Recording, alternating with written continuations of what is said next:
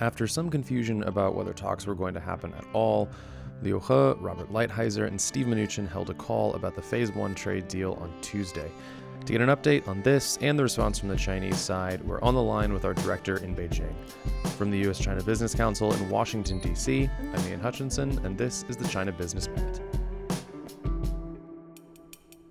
Li Pei Zhang is our director in Beijing. Hi, Li Pei. Hello, Ian. Welcome back. It's always good to hear from you. Yes, finally I made it today. yeah, well, it's been a busy week. I'm sure people can understand.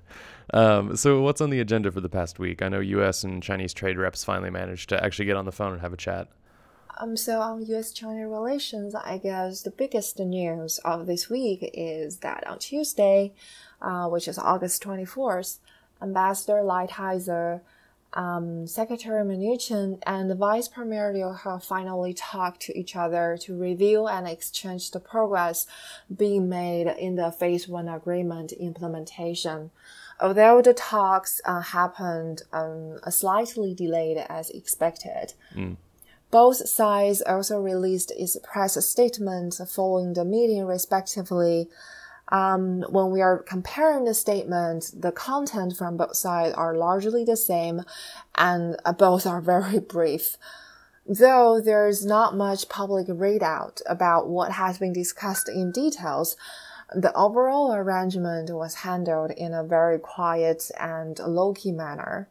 USCBC is tracking the phase one implementation closely in talking um, to both governments as well as our member companies to understand their concerns and their feelings about implementation. And I think we do recognize that China's commitment and efforts in this process. Yeah, I'll mention there that if members didn't know, we are maintaining a tracker of China's actions to fulfill commitments on our website. Uh, you can find that commitment tracker on our homepage at uschina.org. Anyways, uh, back to the topic at hand. Any anything else from the meeting?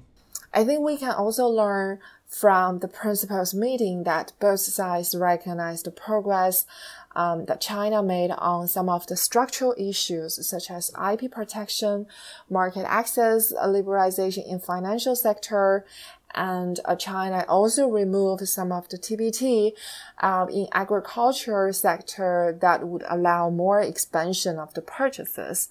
Although um, the phase one purchase lags um, as trade slows, uh, but we are also seeing a bounce back uh, starting from April, according to our uh, trade facts.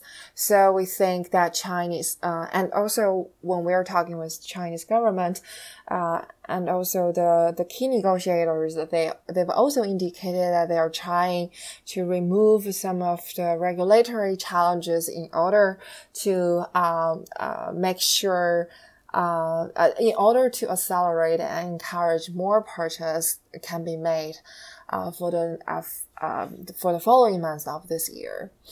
So it doesn't really sound like a huge amount of substantial material was really hashed out at this meeting. Do you, do you think it even matters? Should people care at all? I think regardless of uh, other details, which we probably don't know yet, um, the fact that both sides talked uh, in this critical time is a significant signal to stabilize the commercial relationship under um, the current trajectory that uh, there has been increasing tensions in political and diplomatic issues between the two sides. Um, we don't know if the talks actually include any other topics beyond uh, phase one, you know, such as high tech issues and human rights, which South China Sea, but I think it's important that both negotiate, negotiation team keep phase one agreement and a separate tracks so that all other um, uh, aspects can have minimum impact to the phase one uh, implementation. So, what are you hearing from the Chinese side then on, on phase one lately? on China side, there is also um, an increasing consensus um, domestically that there will be more actions taken by Trump administration um, to be harsh on China in many other aspects for the purpose of election until November. Uh, and so far, um, from what we are observing, Chinese government is taking a more of a long-term view to look at those issues and calling for a reset for bilateral relations. So from business perspectives, at least, uh, we've continued hearing from Chinese government that they would like to um, ensure more confidence for the foreign investment in China market, and they they hope to stabilize the the market confidence as much as they can. Because I think since China is gradually picking up its economy, um, the e- economy recovery and economic growth is still a top priority for uh, domestic um, political agenda. Um, in fact, we just celebrate the the 40 years anniversary of Shenzhen to be established as a special economic zone. Um, I think the success of Shenzhen's development is a result of China's 40 years opening up and reform. And and obviously, there are still a lot of things to be done or can be done to improve the business environment. And I think, um, in the medias or uh, in talking with influencers on the ground, we have a lot of common consensus that China should focus on um, continuing its opening up and reform.